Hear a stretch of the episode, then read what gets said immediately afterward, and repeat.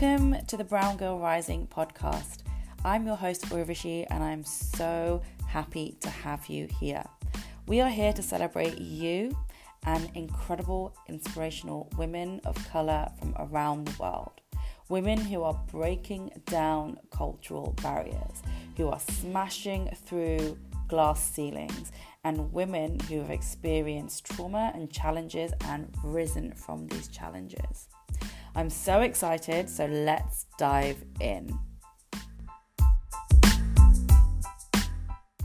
Hi, guys. Welcome to the Brown Girl Rising podcast. Today, I have a really special guest with me. It is Dr. Neeta Bhushan. She is amazing, a multifaceted lady, an entrepreneur, a CEO, a two time author of Emotional Grit, and That Sucked Now What, the host of the Brave Table, a leader, a performance coach, a speaker, a change maker, and a mother to two gorgeous kids.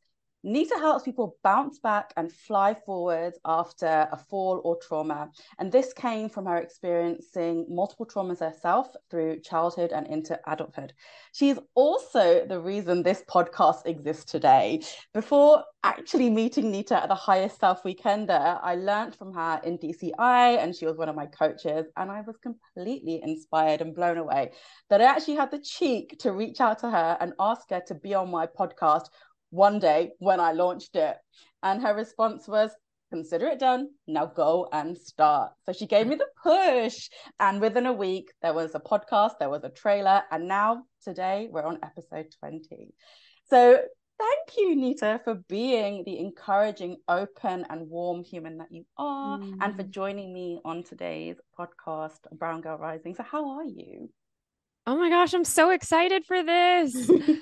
wow. I'm like okay after one conversation you actually you you did it. So here we are. Here we are. So thank you for that. But so look this is about you today and i want to introduce you to the people that i know. So i want to know first of all what does it mean to you to be unlimited?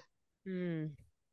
So when I think of unlimited, I think of unapologetic. I think of breaking barriers and standing in your own power, in your own truth, mm. kind of cutting ties to our cultural karmas, our cultural obligations, pissing more people off uh, at the expense of many times putting yourself first. And I think that allows us to fly. And I, I talk a lot about flying forward and being unlimited allows you to fly forward, upward, backwards, flip over, uh, be that unicorn in your life, and also create those ripple effects for for those who are probably listening today. So I'm I'm really I love for that, that question.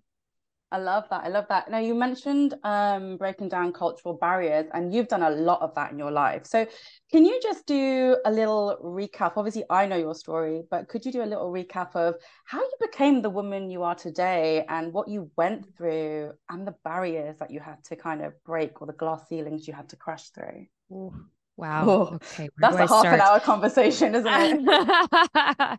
Well, you know, I'll start where where most people I think maybe uh, you know, are at potentially in their own lives.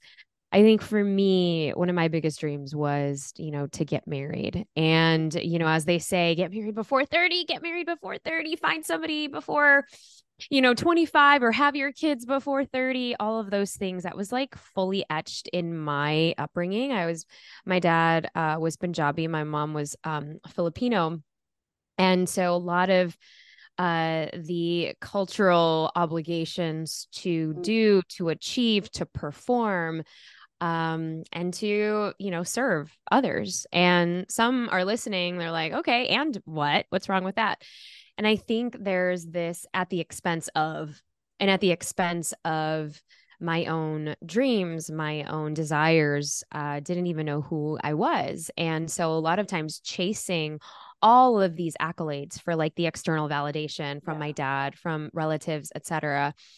The thing for me is that I got into very toxic and codependent relationships. I now have a podcast as well, um, and it's top 100 in mental health and you know emotional health relationships, called mm. the Brave Table, yeah. and it's really all around helping us you know, rewire and unwire what we've been taught. Yeah. Well, I didn't know any of those things. I don't think a lot of us know, right? Because we have the Bollywood movies and the Bollywood, you know, all of that. And so for me, I wanted to recreate a family that I'd lost because by the age of 19 and between 10 and 19, I would not only be a caretaker to my mom, um, but then I would see her go through a six year battle with breast cancer. And then mm. I would lose my brother to an asthma attack a year oh, after wow. my mom died. And so, and then at 18, my dad was diagnosed with nine months to live with his lung cancer. So before Gosh. 19, I'm an orphan and I'm also a caretaker to my youngest brother who was almost 14. And so, um, so I rush into my 20s, you know, having this idea of what love was. And in my life, love was I'm not letting any relationship go because I was so afraid to be alone. My core wound was was abandonment. And so while I excelled in school and and you know distraction and all of these mechanisms of success success success was in the back of my mind because of how I was raised mm. I didn't really know myself and I I, yes, excelled in one way. I went to dental school, had a practice, had a seven figure practice before I was 30, wow. all of the things, the bells and the whistles and the trappings of success.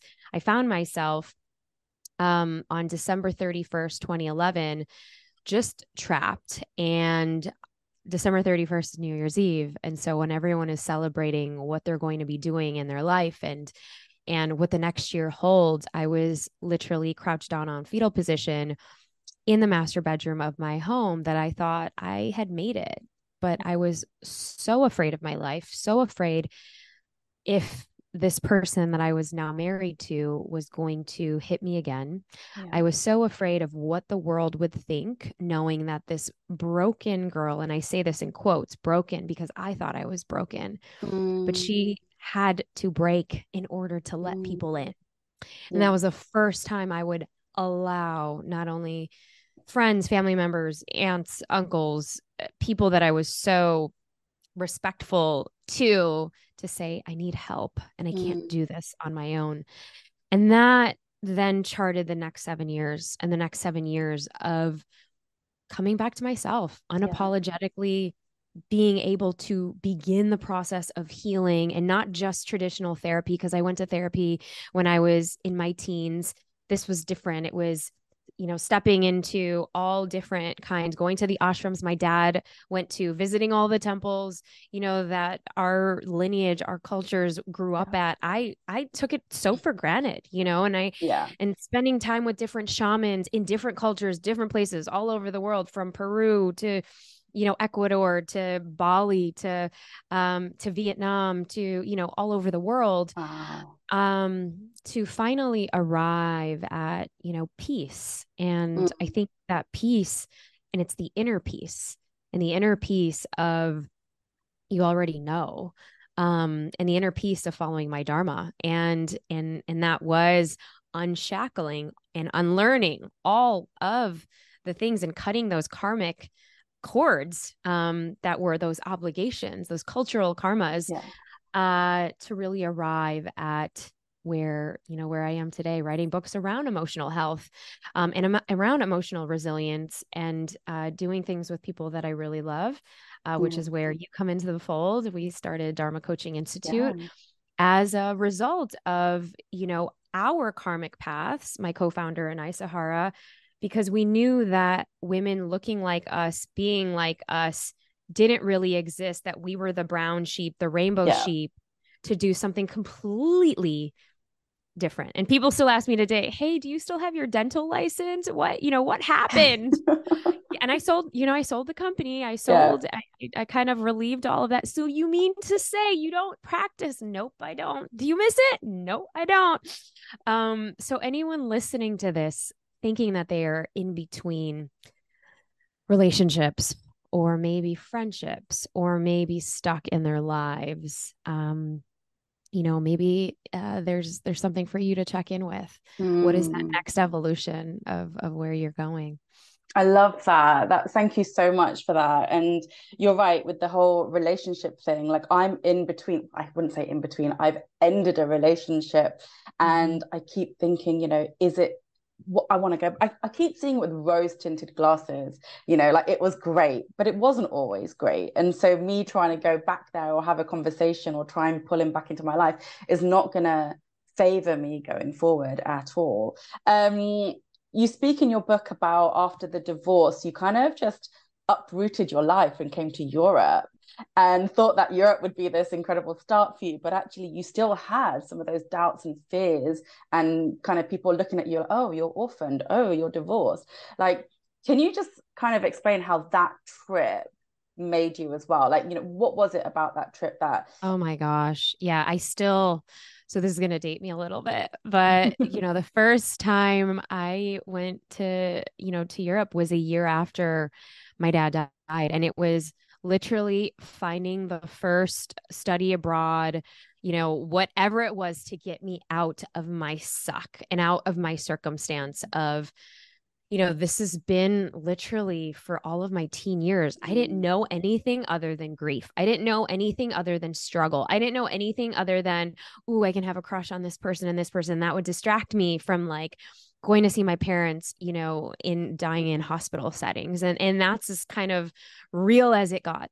Yeah. Um and so there was something in my soul that was just like i don't care about anything anyone i had my you know my aunts and my grandmother they were just like what are you doing i'm like yep it's for school i'm going for school um got into all of the things and landed in rome and landed wow. in rome and that summer changed my life i have such a, a deep soul connection with roma with italy uh, i've been back now you know almost um annually for the last you oh, know oh, wow. 20 years um, you know, annually I say or every other year, but I've made it a point to visit all the, you know, different spots. And in that particular trip, uh, there's a concept that I talk about in the book called your bounce factor. And your bounce factor is literally there's four pillars of building what I like to call your resiliency. And not just resiliency of mental toughness of what everyone you know talks about on those memes or when you look at a you know motivational video I'm talking about resiliency as in your ability to also feel soft, your ability to mm. also feel vulnerable to share. You know, that summer, I was with so many other students from around the globe. And that was the first time I would be away from trauma. Mm. I would be mm. away from setbacks, challenges that I would be, even though it was like, you know, 90 degrees and humid, no AC in our dorms. I'm like living life to the fullest. And I'm like, this is what joy is like oh my goodness, this is what being unlimited is like yeah. to actually not have that weight or, you know, the mental weight a lot of times or the emotional weight that we mm-hmm. carry mm. so often.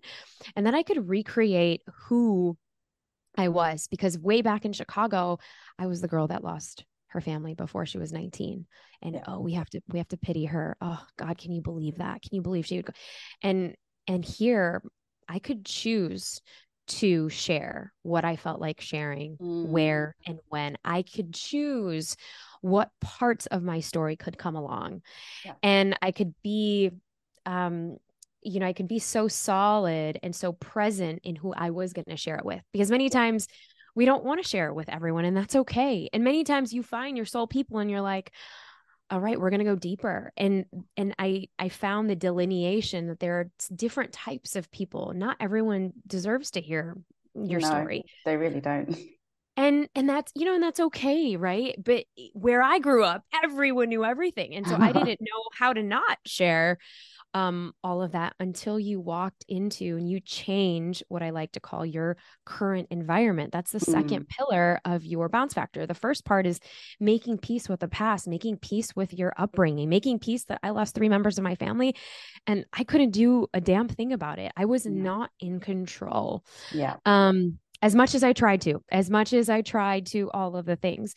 And uh and and with the second, you know, pillar with your current environment this also shifts into you know the the relationships that you have the friendships that you have um, are you actually putting yourself out there? I didn't know a single soul in Italy at 20. Um, and I still have friends to this day that they're in different parts of the world. And those friendships from one summer still carried on. And it's just so beautiful and magical. And I think that, you know, we get to choose our soul family, mm-hmm. um, you know, in, in those ways. And, you know, you've obviously experienced that yes at our um, highest self weekend and i think in other touch points you know the experiences that we have and for me i dove heavily into plant medicine healing psychedelics uh, you know, different like ecstatic dance, uh, all different mm. kinds of dance. Mm. That's not just your performative yeah. dance that we grew up with doing, but just in your own essence, in your own flow. Uh, one of the things that I, you know, I ended up doing before I met, this was a year before I met my now husband, was I married myself in Bali in the oh, southern oh, wow. tip of Bali. I married myself in Uluwatu. And this was a homage, you know, an, an homage to myself of what are we willing to do where this can be a reminder for you that you are going to put yourself first. And now it may sound cliche, it might sound but I think that so often as women, especially coming from these backgrounds, you know, it, it took me a really long time to really believe, uh, to receive, to yeah. receive love mm. from friends, other people, strangers that I'm like, oh, this is not like a an agenda here. but to actually open arms and say, okay, I receive this. I receive this compliment. Mm. I receive the help that you're going to give me, but also pouring into myself what I was searching for in other people, yeah. including men. And so this was my vow to myself that I was always going to fill myself up first, my cup first.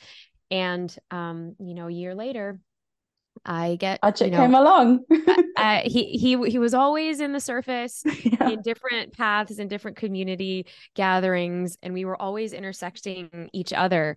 Um, and then we finally, yeah, we finally uh, got together in 2016. I love that. Um, I feel like I need to go back. I mean, I've only just returned from Bali, so I feel like I need to go back to Uluwatu and marry myself now. There you go. I mean, the southern tip facing, uh, I think it's the Indian Ocean. Yeah, it is um, amazing. So I want to talk about your book. That sucked. Now what? So, what was it that made you write this book, and why do you feel it's needed today? Oh wow, yeah. So. Uh, so I think that you know, for me, there were there's a chapter in my book. Um, it's the it's in the afterword around where you know you finally got the the man of your dreams and you're finally saying yes to um to motherhood and you know there was a time after my divorce i didn't want to have kids and i didn't even think i wanted to get married again and even when you know ajit and i said that we were going to get together, you know, it was having a union because I, I couldn't even utter the words marriage out, out of my mouth. And and I think because, you know, many times marriage feels like a forever sacrament or, you know, this like you're locked in a cage or mm. prison. I've I've heard so many different iterations, uh, especially if somebody's had a bad breakup or they just went through it. They're like, nope, it's not for me. And I think I wanted to redefine what marriage meant in so many ways. And so we mm-hmm. actually had different unions around the world, and we still call them unions. Oh, wow. Um, but I think that, you know, when I entered motherhood, that was a different layer of identity. And it was a different layer of identity because I was a very sovereign woman. I was so independent. And I'm like, okay, I'm merging with this other amazing, huge force in the world and we both have our you know our desires our livelihood and how are we going to now you know intermesh our worlds together and that too you know start a family.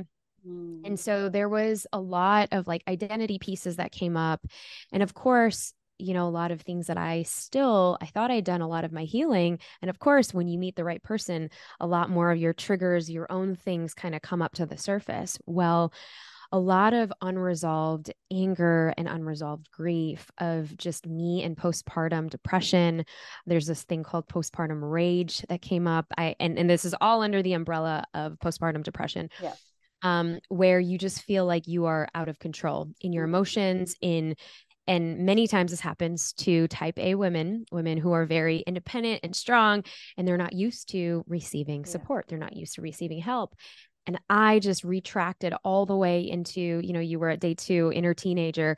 And I retracted all the way into my inner teenage years. Well, during my teenage years, I had the most amount of trauma. I had lost yeah. three members of my family. And I remember when my dad got the diagnosis of stage four lung cancer. I remember looking at the doctors and I'm like in disbelief. And I'm like, how, you know, I was so angry. I was so mad. I'm like, how could you tell me this? And I had to keep it together. And. I was, I wanted to curse them out, you know, not that it was their fault, but I was just like, I just was so angry. Like, why me? Why is this happening? And those feelings resurfaced and those memories even resurfaced when I had my son like you know i was so angry i'm like why are you helping me i was like yelling at my mother-in-law probably not the thing to do to yell at your indian mother-in-law and and just so many things and my husband's just like are are we okay? Is this supposed to happen? Where i really needed to reconcile um the duality that i just gave birth to this beautiful amazing little human that's ours but why am i feeling so resistant that i want to do everything and i want to you know make sure that you know he's okay and and like snapping at everyone and i had to reconcile those those emotions all of that grief and all of the suppression that I never really was allowed to emote because when I was growing up, everyone was like, "Nope, Neeta, you're strong, yeah. you're resilient, you you're you're okay you're okay. You don't need to cry. They're with you. They're with you. And it was like, imagine just going through it day after day. And you're like, I'm going to hold it together because everyone told me mm-hmm. to do so. And so then fast forward when I'm like in the most vulnerable state, you know, and um needing support because you have to mother the mother in the 40 days you know yes. in the ayurvedic traditions where they mother you and i was like no! Get away. Abs- oh it was it was even worse. It was like it was like no way. And i had to be like why am i acting this way? And you know then i started to do a lot of inner child work a lot of reparenting myself and seeing my you know my son and then 2 years later we had my daughter. Same thing. My postpartum wasn't as long yet this you know this medicine they were my medicine. And they were the mm. medicine to teach that you know what? How to embrace the joy and chaos and find magic in the mess. And i realized all of the layers in my story the the various different chapters and the various different uh, students that i had mentored or coached over the years all brought a little bit of like that sucked now what? And what was mm. the now what going to look like in motherhood Whereas my now what after my breakup, after my, you know, my relationship, after friendship breakups was so different. And this book was a culmination of all of those chapters. Doesn't matter if you're in motherhood, doesn't matter if you're not in motherhood, doesn't matter if you're single now. It's for everyone who has gone through some sucky moments. And I have two specific frameworks that really supports redefining resiliency in your life mm-hmm. that's not just go go go let's get over it tough because i was like that for pretty much most of my early life to now reframe it and say ah okay well what is that grief telling me or what is that anger telling me or what's that jealousy showing me mm. that you know i'm not allowing myself to fully fly in my own ways yeah. um and so and and that's what was born yeah. Amazing. So it sounds like when you were younger and before all this happened, you were very much in your masculine.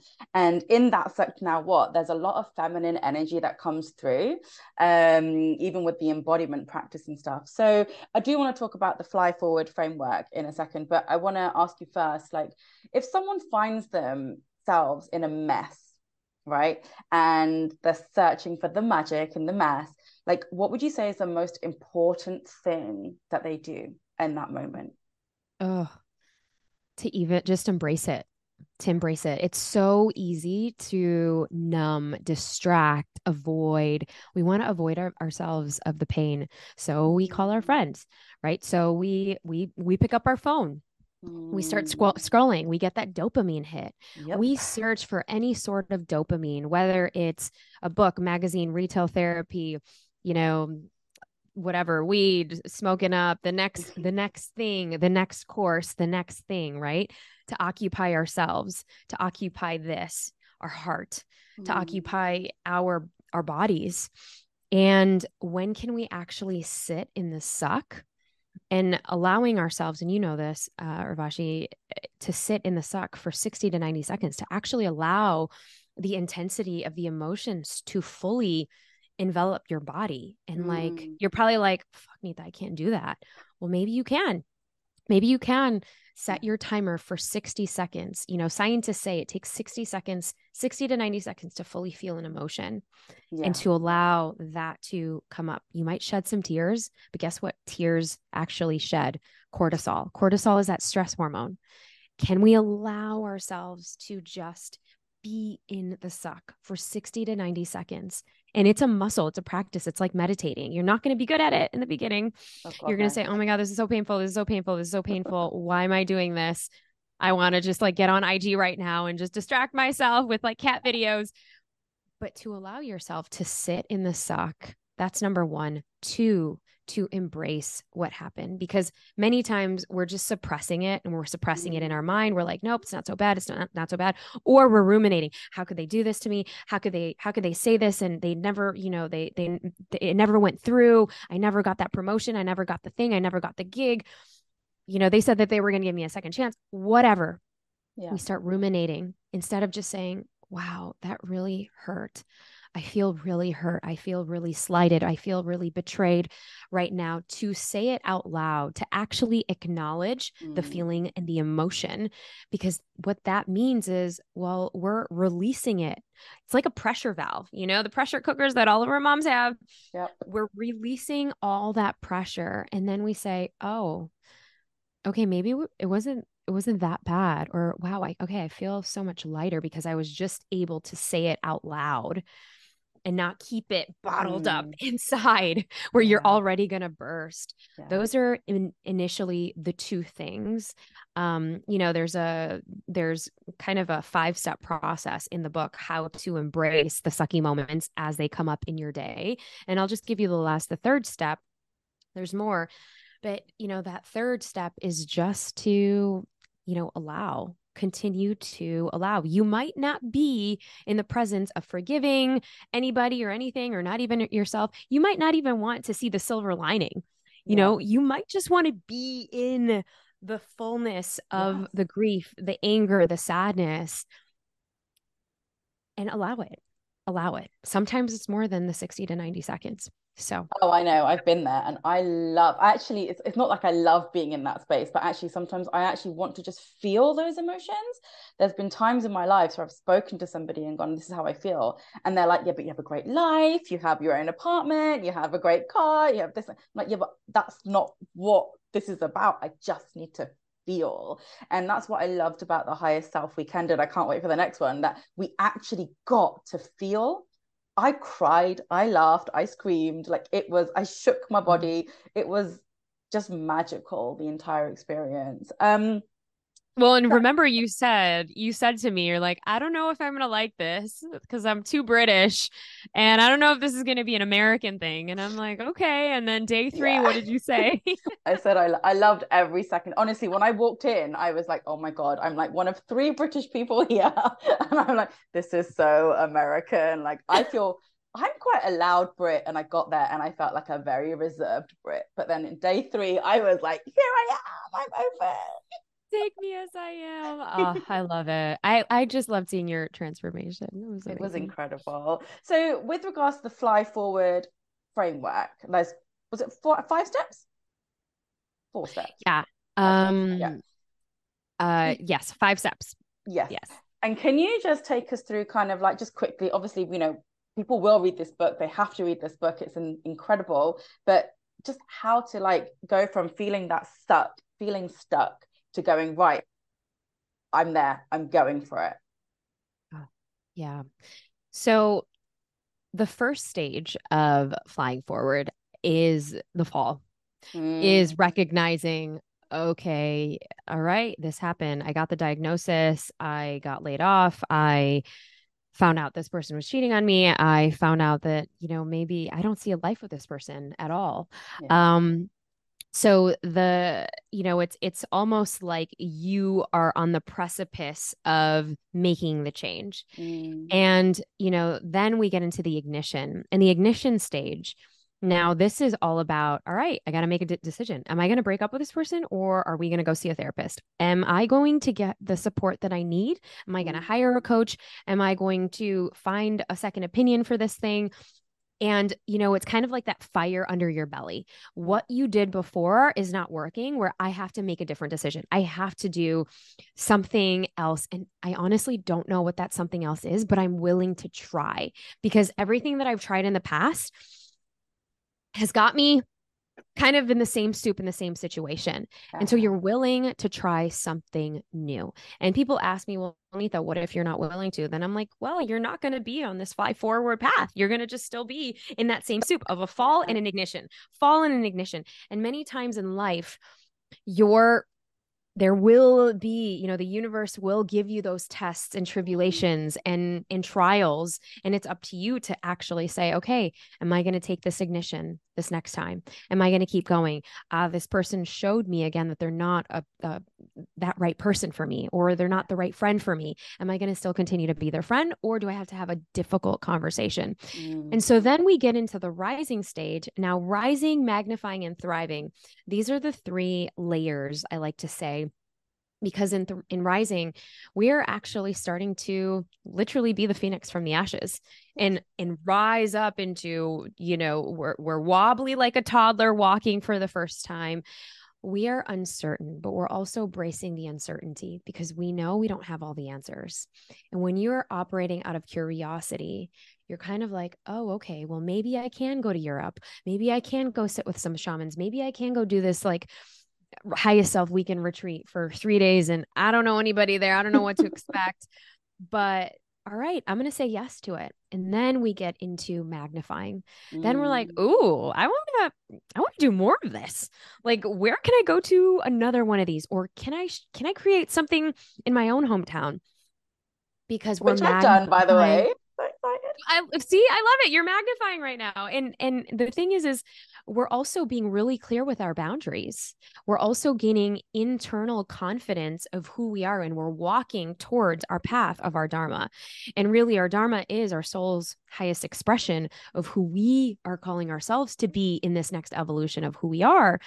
And that magnifying is also like, okay, well, maybe I will say yes to this date. I'm going to be unattached to the outcome because mm-hmm. you're so focused on just the present. You're not focused on like the future or whatever. You're focused on magnifying more of what you've already cultivated. And then in thriving, well, thriving is just you're flourishing it doesn't mean that you're never going to go through a suck. It doesn't mean you're ever going to never going to have a fall again because, you know, basically it's cyclical, but thriving just means you're checking in and you have something what I call a POC, a, a personal observation check-in. And this is how are you actually feeling? How are you feeling when you're with this person? Are they lighting you up or are they depleting your energy? Do they give you life or do they take from you. And so you're noticing and you know you're also embedding what I like to call your RSA, your radical self-awareness of what is in alignment with you and what's no mm-hmm. longer in alignment with you at that stage, knowing that, all right, with this next fall, I have all the tools. I have all the tools that are going to equip me so I can actually do the work and I can see what my triggers are. I can see my patterns of how I've behaved in the past so that I can start working on those. So it's yeah. an ever evolving uh, mm. uh, framework. Yeah. And if you guys want to dive deeper, I do highly recommend getting that Sucks Now What. And also the, the conversation cards are amazing. Oh, I used yeah. them on a train with some colleagues before I left my job. By the way, I've left my job. Um Congratulations. Yeah, I have and I found out stuff about my colleagues that I would never have found out before. And it was so deep. It was amazing. So, so amazing. Incredible. So, Neeta, I know you have to go soon, but can you tell us um, if somebody wants to buy the book, follow you, listen to the podcast, how do they find you and come into your world? Oh my goodness. Well, get the book at thatsucksnowwhat.com. You can just go there and basically it'll take you my to my website and the website's neetabhushan.com. That's where you'll see podcasts, the Brave Table. You'll see all the ways uh, that you can get into mastering your emotions, feeling your emotions, and all of the things. Yeah, so Urvashi, thank you so much. Thank you so much. I think next time I'm going to join you. Uh, was it uh, was it Lithuania you went to or something like that? For that? Oh, we were um, in Estonia. Estonia, that's it. I will definitely be there next time for the Epicoach. Oh, thing. you'll love it. You will love it. It'll be so thank much fun. Thank you so much, Neeta. Um, thank you guys, and we will see you on the next podcast.